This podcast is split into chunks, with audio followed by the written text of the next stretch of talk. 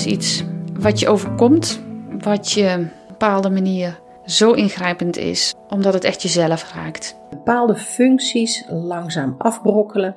Containerbegrip voor ziektes van de hersenen die tot geheugenverlies of desoriëntatie leiden. Dementie is een ziektebeeld waarbij je een steeds meer een stukje van jezelf kwijtraakt. En voordat je een stukje van jezelf kwijtraakt, raken de mensen om jou heen jou al steeds een beetje kwijt. Intens en onbekend. Een weg die ik niet wist te gaan en die ik wel gegaan ben. Dat is dementie voor mij.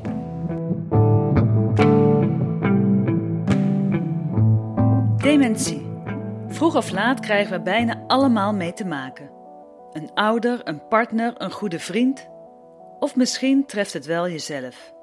Dementie is een diagnose die niemand blij maakt, maar die ook niet hoeft te betekenen dat het leven voorbij is of zinloos is geworden.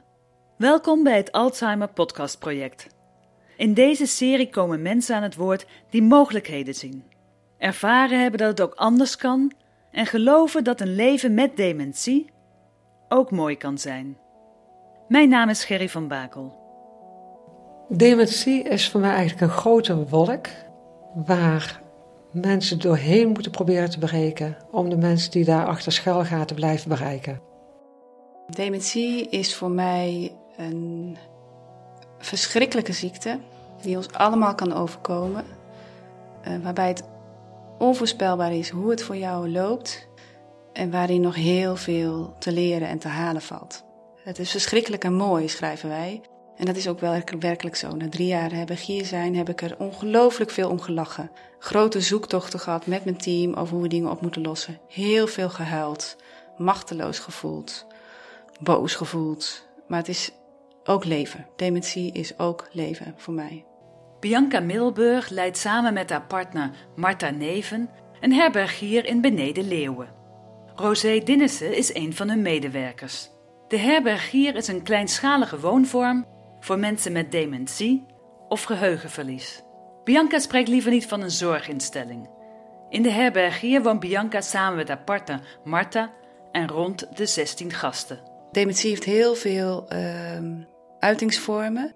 Maar het is veel belangrijker wie iemand is in het leven, uh, wat voor leven iemand heeft geleid, welk karakter, welke sociale omstandigheden, relaties iemand heeft gehad, welke moeite er zijn geweest in het leven, wat maakt dat iemand is nu zo met zijn dementie. En dat blijven zien, die verschillen blijven zien, die unieke mens dan ook blijven zien, dat is wat mij betreft mogelijk in een herbergier. En op heel veel andere plekken is het toch moeilijker. Dan moet jij je als mens met dementie aanpassen. Word je gezien als patiënt, als cliënt die iets moet ontvangen omdat hij ziek is. En ik denk dat heel veel mensen die bij ons wonen hier in Herbergier uh, zich geen patiënt voelen. Zich geen idee hebben dat ze in een soort van zorginstelling zijn. Uh, we zijn ook wel wars van dat woord, want dan zou ik ook in een zorginstelling wonen. Ik woon hier zelf ook. Maar hier hun leven leven. En daarin uh, zijn alle dingen eigenlijk heel gewoon. Hoe komen mensen terecht in deze herberg hier? Heel intuïtief. Mensen komen op ons af. Dat zijn wat langere trajecten. Uh, meestal belt familie ons, een dochter, een zoon, soms een partner. Ik heb van jullie gehoord, mag ik eens komen kijken? Daar beginnen we eigenlijk mee. zeg, kom eerst maar sfeerproeven, met ons praten. Je moet het met uh, vooral mij en Marta doen en daarnaast met de medewerkers. Dat brengt altijd een gesprek op gang. Dan hoor je het verhaal wat er uh, bij mensen speelt. Uh, zij gaan naar huis met een indruk van de herbergier. We nodigen ze altijd uit om nog een keer te komen, maar vooral ook om buiten alleen een herbergier te kijken en meerdere mogelijkheden voor zichzelf af te wegen. En wat past dan bij diegene waar het over gaat? Daar heeft de familie best duidelijke ideeën over, uh, over wat belangrijk is. En dan ga je met elkaar op reis en dan vallen mensen af, want de een wil, moet, dan moet gewoon acuut iets geregeld worden. De ander wil toch heel graag een volledig beschermde omgeving waarin bijvoorbeeld moeder altijd kan bellen om hulp te krijgen. Belangrijk in dat proces is dat we heel veel met elkaar praten. Uh, ervaringen uitwisselen, uh, zorgen bespreken, verwachtingen bespreken, angsten over wat kan er nog gebeuren. Welk moment is nou het moment dat iemand niet meer thuis zou kunnen wonen? Ehm, boosheid, rouw, verdriet. En daarin ga je dus met die familie al een proces in. En op een bepaald moment komt er bij ons een plekje vrij, de overlijdt een van onze gasten. We zeggen altijd dat is rouwen en bouwen. Um, daar rouwen we om. En dan ergens in ons lijf, in ons hoofd, door de situatie, ontstaat er een mogelijkheid voor weer een nieuwe inhuizing, noemen we dat dan. En er zijn er altijd mensen met wie we op dat moment in gesprek zijn. De laatste paar inhuizingen hebben we ook met het team besproken van goh, we zijn met deze mensen in gesprek. Die meneer en mevrouw is al een paar keer geweest. Denken jullie dat, deze, dat wij deze meneer en mevrouw een plek kunnen geven in onze herbergier? Zou dat passen? En dan gaat het bij ons helemaal niet zo over wat iemand aan zorg nodig heeft. Maar veel meer, wat gebeurt er in de dynamiek? Kunnen we daar een inschatting van maken? Wat gebeurt er? Kunnen we voldoen aan de vraag die die gast heeft uh, aan activiteiten, aan behoeftes? En dan is, het, dan is het ook wel een beetje een diepe springen. We weten het soms niet. En door ervaring na drie jaar weten we ook dat dingen soms heel anders zijn dan dat wij ze van tevoren inschatten. Dat het veel beter kan gaan dan dat we dachten, maar soms ook veel moeilijker dan dat we dachten. En dan is het uh, uh, met familie en medewerkers op zoek gaan naar hoe sluiten we het best aan bij deze gast, hoe komen we tegemoet aan die situatie. En dan is toch wel het overstijgende doel, hoe brengen we iemand zoveel mogelijk in een ontspannen situatie, waardoor die kan zijn wie die is, kan doen wat hij graag doet, blijmoedig hier in de herbergier rond kan lopen waar het maar kan. Gelukkig vind ik een heel groot woord, een thuisgevoel vind ik een heel groot woord. Er zijn heel veel mensen die dit als een huis ervaren, waar veiligheid is, waar mensen hen kennen, maar een thuis is het bijna nooit. Ja, en dat, dat, dat is de weg die je gaat. Misschien niet meer een echt thuis, maar wel een veilig huis. Bianca krijgt vaak de vraag: wat doen jullie de hele dag? En hoe beheers je de prikkels? En dan geef ik ze eigenlijk al direct terug: wat doen jullie op je vrije zaterdag? Ja, dan eh, slaap ik een beetje uit en dan drink ik een kopje koffie en dan ga ik een krantje lezen en dan bedenk ik dat ik nog even een boodschapje wil doen of een bloemetje wil halen. Dan bedenk ik dat ik wil eten vanavond en die boodschappen ga ik halen en dan rommel ik nog een beetje mijn huis. Ik zeg nou, de mensen hier hebben bijna allemaal elke dag zaterdag. Maar die zaterdag kunnen ze niet zo goed zelf organiseren, dus we hebben het leven hier zo dat er een heleboel gerommel is. Ik noem het toch wel heel vaak scharrelen van gewone dagelijkse dingen. Of dat nou s'morgens een uurtje later opstaan is, lekker wat langer aan het ontbijt zitten, je op zoek naar je krantje die ingepikt is door iemand anders, uh, de was ophangen, even de kippen voeren, pantykousjes halen bij de HEMA, met een aantal een ijsje gaan halen. Uit hunzelf kunnen ze dat niet zo goed meer halen, maar wij kunnen het wel faciliteren. En dat maakt dat er de hele dag door gerommel is en dat er de hele dag door wel iets gebeurt. Dat zijn wat mij betreft gewone dagelijkse prikkels waarin we allemaal, ook in ons gezonde leven, zoeken naar een balans daarin. En hoeveel kan ik aan in mijn, eh, in mijn omgeving aan mensen, aan praten, aan geluiden. Heel veel verschillende geluiden, zeker als je met zo'n grote groep samenleeft, uh, hebben we wel moeten doseren. En dan heb ik het over uh, dichtslaande kastjes, uh, bestek in mandjes smijten vanuit de veratmensmachine, maar ook een akoestiek die niet goed was. Daar raakten wij zelf ook overprikkeld van. Dus dat kan je heel goed, dat is voor ons heel ingewikkeld. Laat staan voor mensen die dan met hun rug naar de keuken zitten en niet snappen wat erachter gebeurt. En dan heb je de, de individuele uh, prikkels die je steeds weer met elkaar op moet zoeken. Hoe zorgen we dat iemand in een goede energie zit? Nou, voor de een betekent dat op tijd een muziekje aan en lekker even onder de wol. En voor de ander betekent dat een stukje moeten gaan fietsen. Het huis van de herbergier ligt in het dorp, omringd door een ruime tuin, maar aan een doorgaande weg. De natuurlijke omgeving maakt enorm dat mensen gewoon een boom zien, de schilders, de glazenwasser. Maar ook de weg, de weg die langs onze herbergier loopt.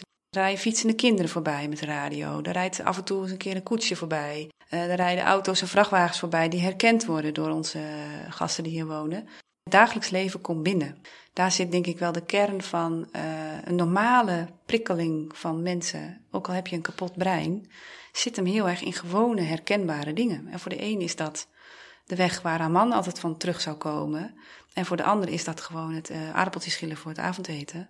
En weer voor een ander is dat gewoon de was buiten op kunnen hangen. En dat ook niet, hoeft niet gevraagd te worden. Die wasmand staat er en iemand begint. Dus blijkbaar hebben we de sfeer zo gecreëerd dat mensen ook de hele dag daar een beetje omheen lopen te scharrelen. En dat ook gewoon gaan doen. En dat is denk ik toch de kunst van team. Dat, dat steeds toch wel uitdagen, uh, een beetje achterloze dingen neerzetten. En dan gebeurt er iets met mensen die denken, oh, er staat hier een wasmand. Nou ja, dan ga ik maar even vouwen.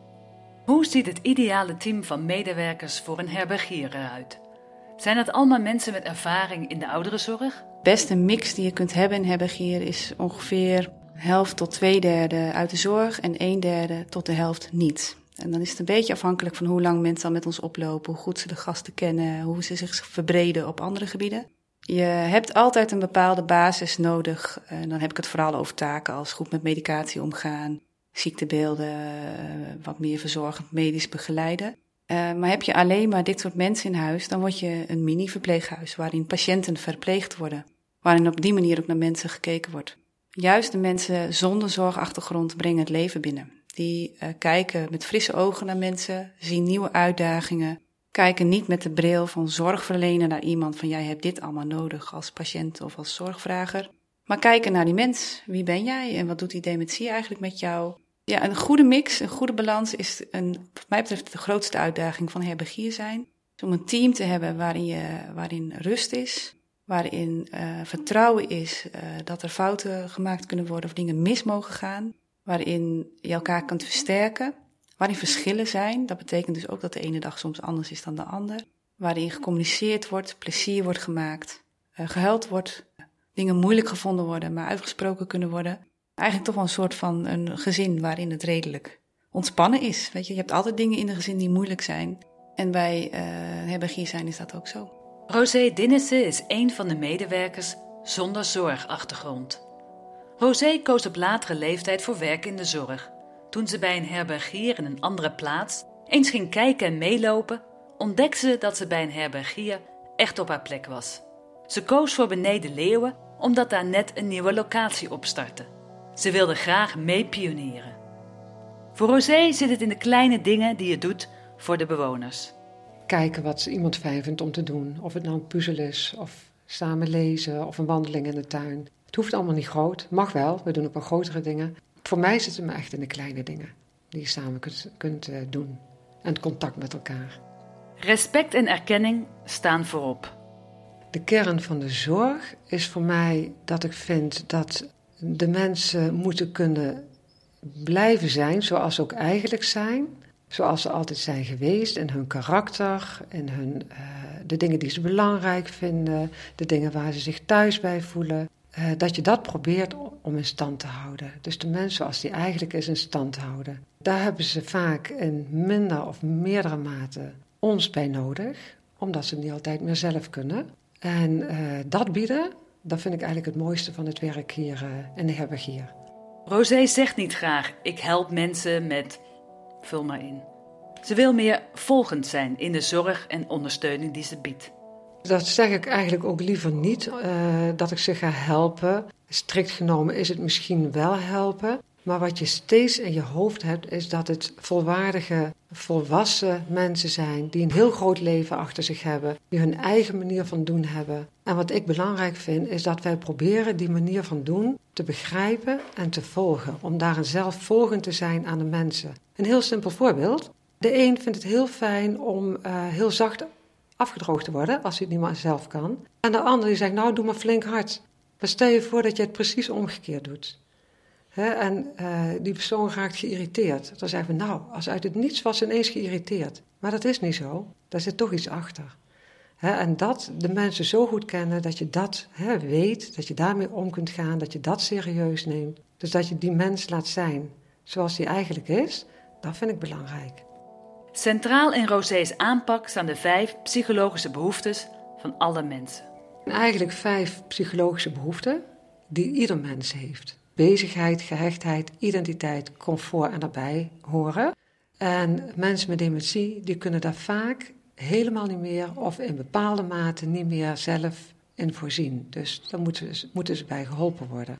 En als je dat doet, dan behoud je eigenlijk de mens zoals die eigenlijk is. Mensen met dementie kunnen niet altijd voor zichzelf opkomen of duidelijk aangeven wat ze nu willen. Adequaat anticiperen op behoeftes is noodzakelijk, zegt Rosé. Je zou best eventjes uit de huiskamer willen, maar je zit als versteend op je stoel. Hoe kom ik hier weg? Moet ik nog afrekenen? Hoe kom ik naar huis? En uh, waar is mijn vader of mijn man? Dat zijn allemaal vragen die zich uh, in het hoofd van mensen af kunnen spelen, die ze niet altijd uh, uitdrukken. En waar ze dan ons bij nodig hebben om ze daarin te kennen en te erkennen. En ook te respecteren. Rosé weet wat bewoners prettig vinden en houdt dat altijd voor ogen. We hebben hier bijvoorbeeld uh, iemand wonen die uh, s'morgens als ze wakker wordt zich heel ongemakkelijk voelt, duizelig is, uh, eigenlijk niet uit bed wil, zich onveilig voelt, moeilijk eigenlijk op gang te krijgen is. Dus eigenlijk ja, voelt ze zich dan gewoon niet happy. Dan kan het bij haar heel helpend zijn als we een muziekje opzetten en haar ongemerkt op die manier toch kunnen laten opstaan. Een goede sfeer creëren met haar. Juist door haar lievelingsmuziek kan ze eigenlijk ineens van ja, toch wel een zorgelijke stemming en een hele blije stemming uh, raken. En ongemerkt uh, ja, is ze in de kleren en gaat ze toch mee naar de huiskamer. en dat is eigenlijk een voorbeeld van, je weet dat, dat zij die muziek fijn vindt, dat ze daar blij van wordt.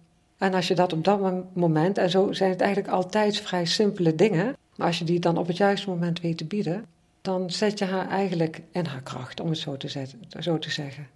dus dan maak je haar eigenlijk sterk, omdat je haar laat zijn wie zij eigenlijk is. Dus je legt geen nadruk op uh, wat op dat moment moeilijk is. Je negeert het ook niet, maar je zoekt een insteek om haar ermee te kunnen helpen. Sleutelbegrippen zijn ondersteuning, mensen zichzelf laten zijn en blijven. En als dat lukt, geeft dat voldoening. Dit is waar we ons best voor doen hier. Dit is eigenlijk de poging die we steeds weer doen om het sterke uit mensen te halen. Om mensen gewoon echt te blijven waarderen en ja, een goed leven te geven. Je doet het eigenlijk samen met wat ze zelf in huis hebben. Mensen hebben een groot leven gehad, uh, hebben nog steeds heel veel kracht, maar je moet het wel weten te vinden. En soms kunnen ze dat zelf niet. En als wij ze daar dan mee kunnen helpen, dan, uh, ja, dan leef je goed samen. Ik vraag aan Rosé wat zij graag zou willen meegeven aan mantelzorgers. Blijf de hele mens zien. de mens met die vijf uh, psychologische behoeftes, die heeft een mens met dementie ook, alleen die heeft de dementie erbij. En dat zorgt eigenlijk voor een grote mist, waar wij die extra stap doorheen moeten zetten om de mens met dementie te blijven bereiken, het leven te kunnen geven en de kwaliteit die we zelf ook willen hebben voor ons eigen leven. Er zijn bewoners in de herberg hier die de hele weg van dementie afleggen tot het bittere einde, waarin contact steeds moeilijker wordt. Maar Bianca ziet ook bewoners die nog volop meedoen. Heel veel mensen kunnen nog tot het eind van de dementie zich duidelijk maken, vertellen wat hen bezighoudt. Soms niet meer helemaal in kloppende taal, maar we kunnen allemaal duiden hoe gezichten staan, of er ontspanning is. En dat blijft elke dag wel weer een uh, nieuwe ontdekkingsreis. Ja. Mensen blijven bereiken, door wolken heen breken, mensen erkennen en herkennen. Het staat allemaal hoog in het vaandel bij de herberg hier in Beneden Leeuwen. Dementie is voor mij dat je niet meer in staat bent om in eigen psychologische behoeftes te kunnen voorzien. En dat je een ander heel hard nodig hebt om door die wolk van dementie heen te gaan en jou toch te bereiken.